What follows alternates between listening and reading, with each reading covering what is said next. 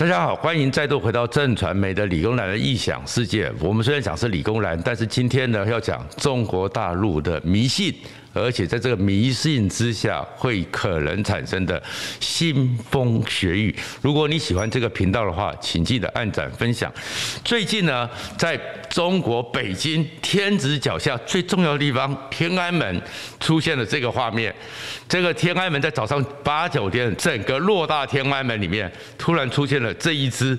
黑天鹅，这只黑天鹅从哪边来的？不知道，怎么了飞过来的？其实黑天鹅这附近也没有人，也没有公园，也没有任何天鹅的栖息地。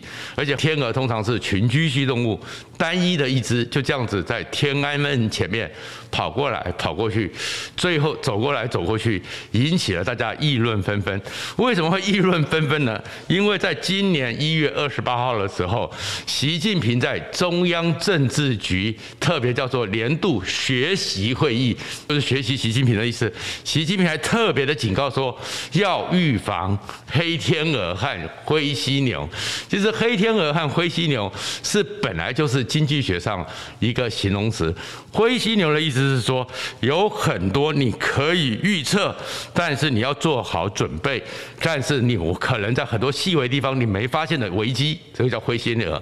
那黑天鹅是你完全没办法预测，突然之间出现的危机。没想到习近平在一月二十八号才讲完这件事情，怎么突然之间黑天鹅真的就出现了？所以现在大家就很好奇，那只黑天鹅是有人养的逃过去，还是有人要故意在现在中国内部这么腥风血雨之下，故意给习近平难看，故意送过去一个这样的不祥之兆。而这不灰犀牛也是一样，灰犀牛的意思跟我讲说，你可以预测它会出事，但是你忽略掉了就出事了。这这个东西是在九月四号，也就是在黑天鹅出现的前一天，在中国共产党老巢延安窑洞这里竟然。连续的坍塌掉了，而这坍塌的画面出来之后，大家很傻眼，怎么会发生？因为当年的时候，毛泽东被蒋介石。打到了那个从江西扫掉之后两万五千里长征，就是躲到了延安，延安这些窑洞里面。所以这个窑洞，这些窑洞是共产党的圣地，是共产党的命脉所系。结果没想到，在这个窑洞里面，竟然会在这个今年共产党才庆祝百年大庆的时候，突然之间在人民很多参观人面前直接的坍塌下来，窑洞坍塌了。所以就这可是因为，其实事实上，因为最近。中国很多地方下大雨，而这些窑洞呢，虽然是冬暖夏凉，可是你第一天下雨，第二天下雨，第三天下雨，通常到了四五天之后，因为浸润多了是会坍塌，可是没有做好准备，所以有人说说哇，黑这叫灰心。而这样一个不祥之兆都出来之后，大家就会注意到那。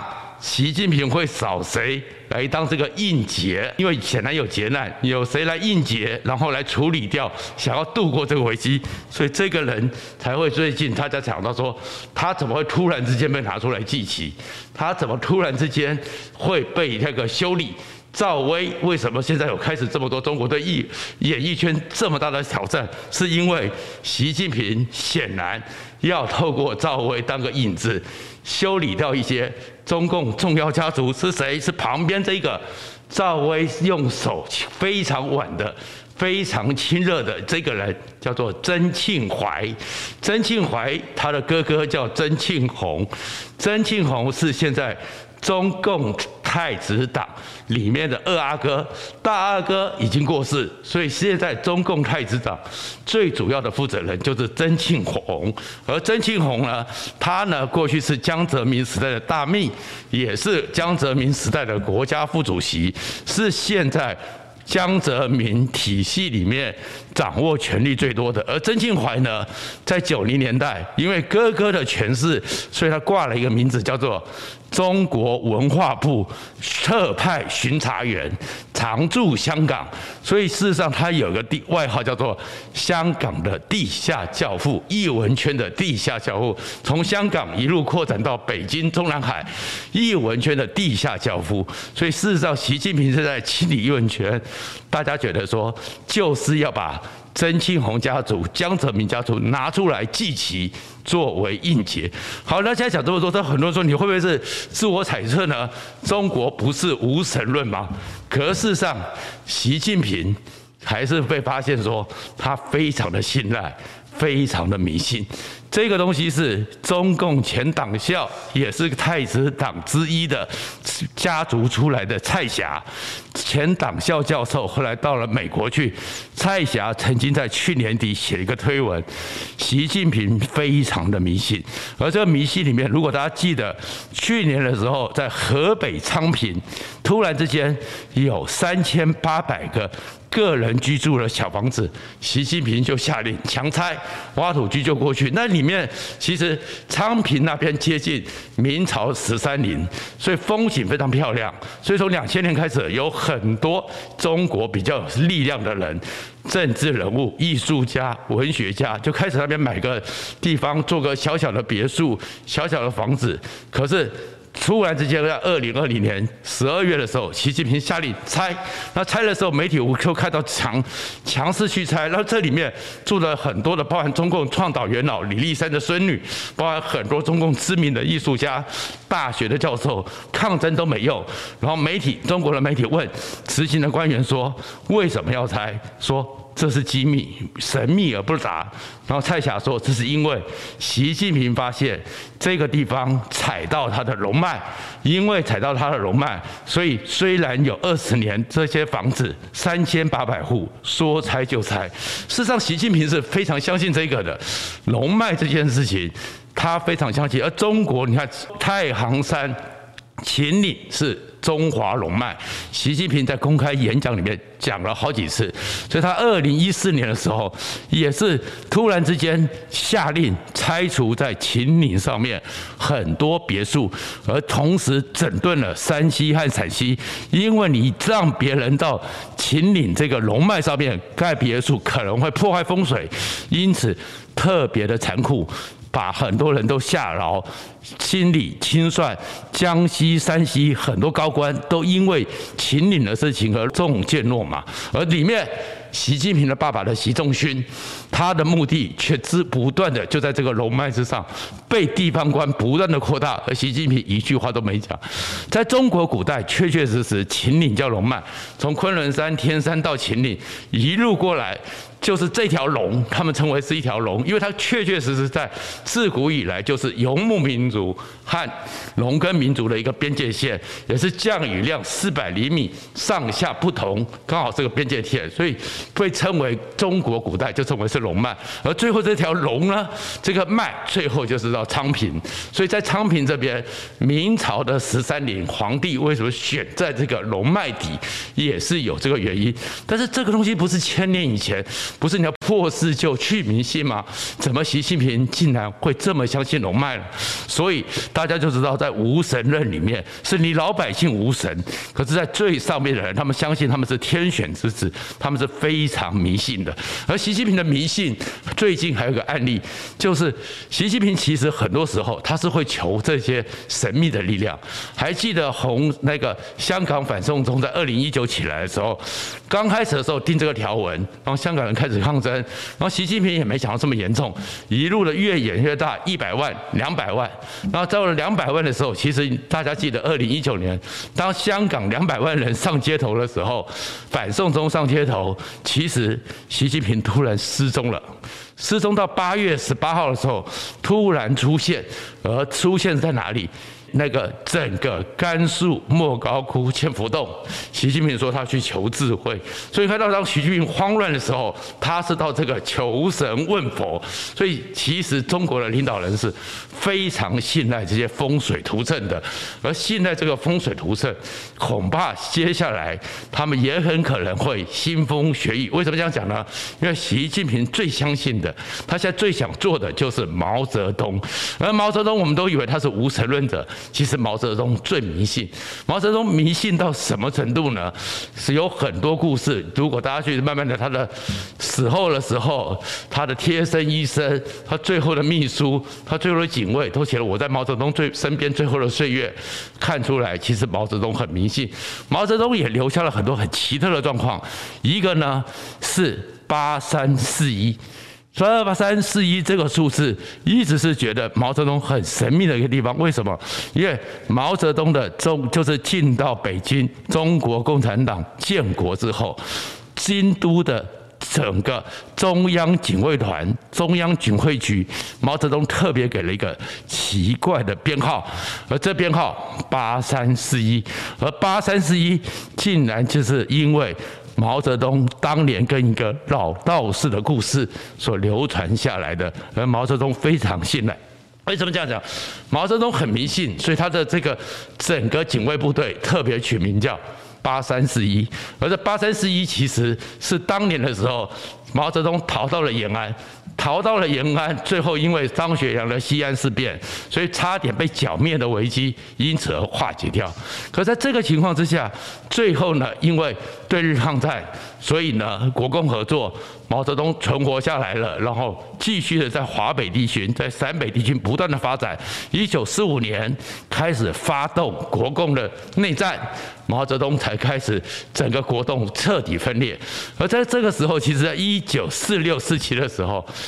蒋介石最信赖我们前国安会秘书长胡惟真的爸爸胡宗南，一直守在那边，最后要发动二十万大军包围延安，要攻进延安，活捉毛泽东。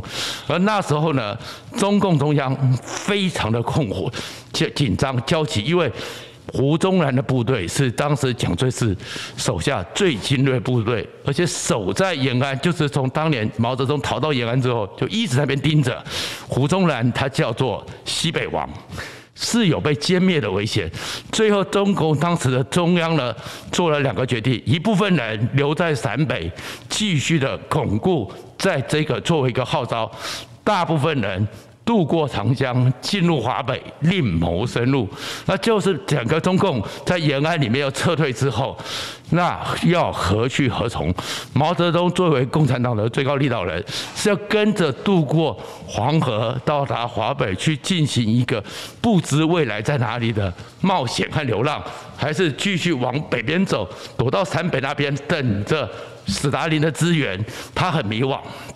这个时候，有人告诉他，一个老道士，在整个华山附近修行的老道士很灵。毛泽东透过安排去见了这个老道士，就老道士呢，看到了之后，就写了先写一个字条给毛泽东，上面写的就是刚刚讲的神秘数字八三四一。而这八三四一一出来之后，毛泽东吓了一跳。为什么吓了一跳？因为。八三四一这四个数字，就是毛泽东当年开始跟蒋介石翻脸，国共第一次翻脸，南昌暴动、八幺暴动的时候，毛泽东身上一辈子拿到的第一支枪，后面他整个两万五千里长征，随时带在身边的那支枪，上面刻的编号。八三四一，所以毛泽东对这八三四一非常的有警觉，怎么会这样子？所以才知道说，原来他为什么他的中央警卫团一直用这个八三四一这个数字。而后面毛泽东呢，自己也曾经讲过，当他快死的时候，八十三岁，掌过中国共产党政权四十一年。八三四一，所以毛泽东其实非常迷信的。在这种迷信之下，毛泽东就问问了这个老先生说：“那么我到底应该留在陕北，还是渡过华东？”结果老道士告诉他说：“现在是初春，过了黄河之后，其实很危险，很危险。之后其实不不宜。但是后面又讲了一句：如果你过了黄河之后，你就永远不要再回头。”这就是你的路，所以毛泽东听了就相信这个老道士，果然就随着老道士的指引，拿着八三四一这个神秘的数字，就渡过了长江，渡过了黄河，进入华北，最后真的把蒋介石赶到台湾来。可是这里面就回到了，这就是为什么毛泽东革命成功建国之后，他一辈子去湘潭去哪里，他从来不回延安老巢，因为老先生告诉他说：“你不能回头。”所以毛泽东其实是很迷信的。那另外一个很迷信的是，他还有好像很有些感应。当时老道士还写了一些东西。所以毛泽东还有一个更神奇的地方是，现在中国的很多人，中国的高官都会去故宫。因为故宫真的是目前世界上保存最好、最庞大的一个古代封建专制时代最大的皇宫，大家总要去看一看嘛。他们进到中南海之后，毛泽东进入中南海，在中南海旁边故宫旁边住了二十六年，他一步也不踏进故宫，好像有个禁忌。周恩来各种人或者是各国领袖。都会进故宫，习近平上次带着川普也会去参观故宫，毛泽东反而一辈子不进故宫。他有没有兴趣对这样一个六百年的一个皇帝住的地方，他有没有兴趣？有，所以他曾经在一九五四年的时候，有一张照片留下来。他在最后的时候，突然之间就很好奇，顺着周围的旧城墙，在那边绕了半天，一直看，还有个拿着椅子看。显然他在故宫里面很有兴趣。但是他不敢进去，他不敢进去，不知道为了什么，逛了三天，就是不敢进去。然后另外一个就是毛泽东进去之后，他们文化大革命要破四旧，三反五反要反旧文化，所以刚讲的十三陵，明朝万历皇帝的定陵是毛泽东下令开挖，看看里面有什么珠宝，看看里面有什么状况，考古去开挖。可是开挖完毕之后，大家当然很想去看古代的帝王万历皇帝，他到底里面有多少宝贝？就算是我们也会很好奇啊。所以当时中央政治局人大。五辆大游览车，毛泽东亲自带队到了前面，可到了前面正要进门口的时候，毛泽东突然说。你们继续看，他这辈子就是死也不进去，转身就走。所以其实毛泽东和习近平、中国共产党这些无神论者，他们自居为帝王，其实是非常迷信的。而这个迷信，就会让他们碰到状况的时候，可能会去让找人来帮他应劫，帮他去处理掉这个状况。所以有人会倒霉。为什么这样讲？一九七六年。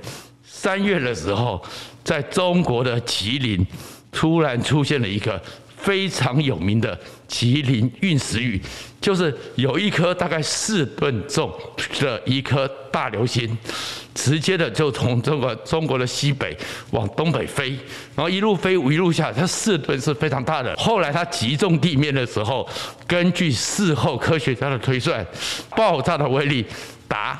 四百颗广岛原子弹的威力是一个非常严重的，它飞飞飞飞到吉林上空十九公里的地方爆裂，爆裂之后洒下来，整个地面上撞击的范围五百平方公里，非常大的一个地方。我们台北市好像在三百六十平方公里，你就知道撞了地面有多大。可是很神奇的是，最大的一颗陨石被捡起来是两千六百一十六公斤，两吨多重。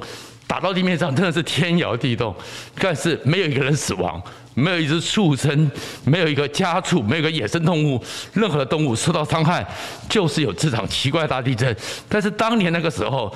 中国大陆还是封闭的，所以虽然有这件事情，不像我们立刻有即时新闻，立刻有人报道。直到四月二十二号，新华网当时的《新华日报》平面的才报道出来，才写出来。而毛泽东那时候呢，在中南海他的居住处里面开始看的时候，叫他的秘书董锦云念给他听。听到这条新闻的时候，董景云后来告诉大家写了回忆录说，毛泽东突然愣住。想怪怪的，人有点紧张、焦虑，然后突然站了起来，在房间里面走过来、走过去、走过来、走过去，突然之间做了一个平常很少做的动作，叫小董景云把窗帘拉开。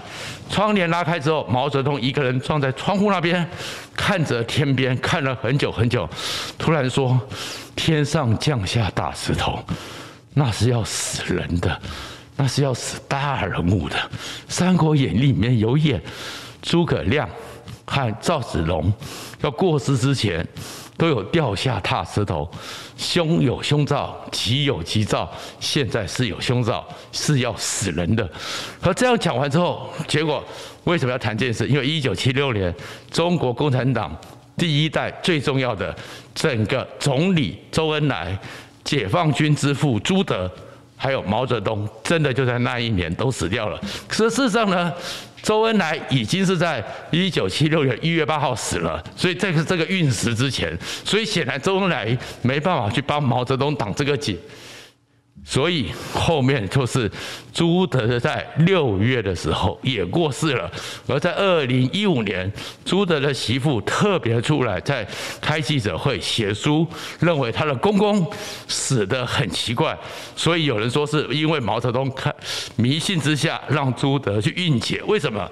因为朱德是作为中共解放军之父，跟毛泽东在解放军的平起平坐，所以结果呢，那一年呢，突然之间就在六月的时候。出国由毛泽东那边国务院外交部通知朱德说：“你去人民大会堂帮忙接见当时去澳洲、去中国大陆访问的总理。”结果朱德就去了。那是八七月多，天气很热，所以人民大会堂冷气当然开得很强。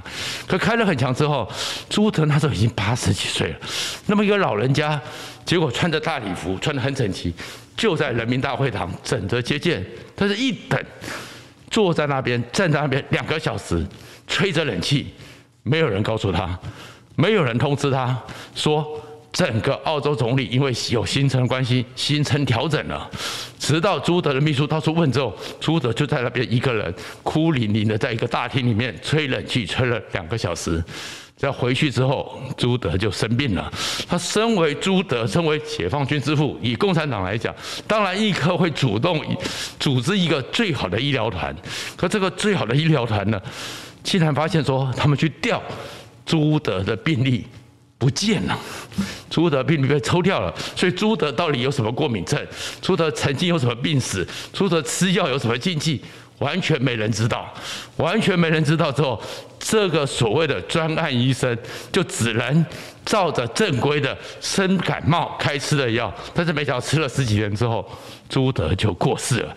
而过世之后，他的家属觉得这死的不明不白，要求要去讲清楚、说明白，发现主治大夫。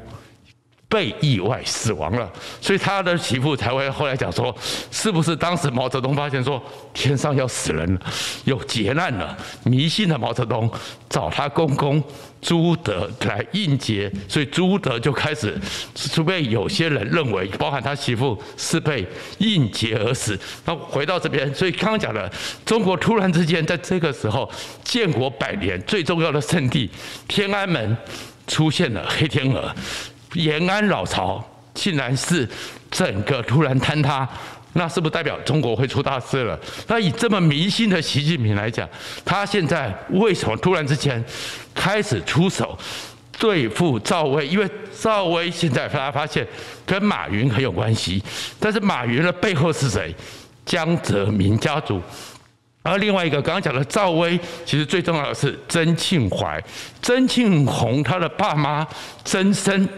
还有他的妈妈，两个人是跟毛泽东同辈，是在当年江西苏维埃，就是苏区的时候，为了共产党。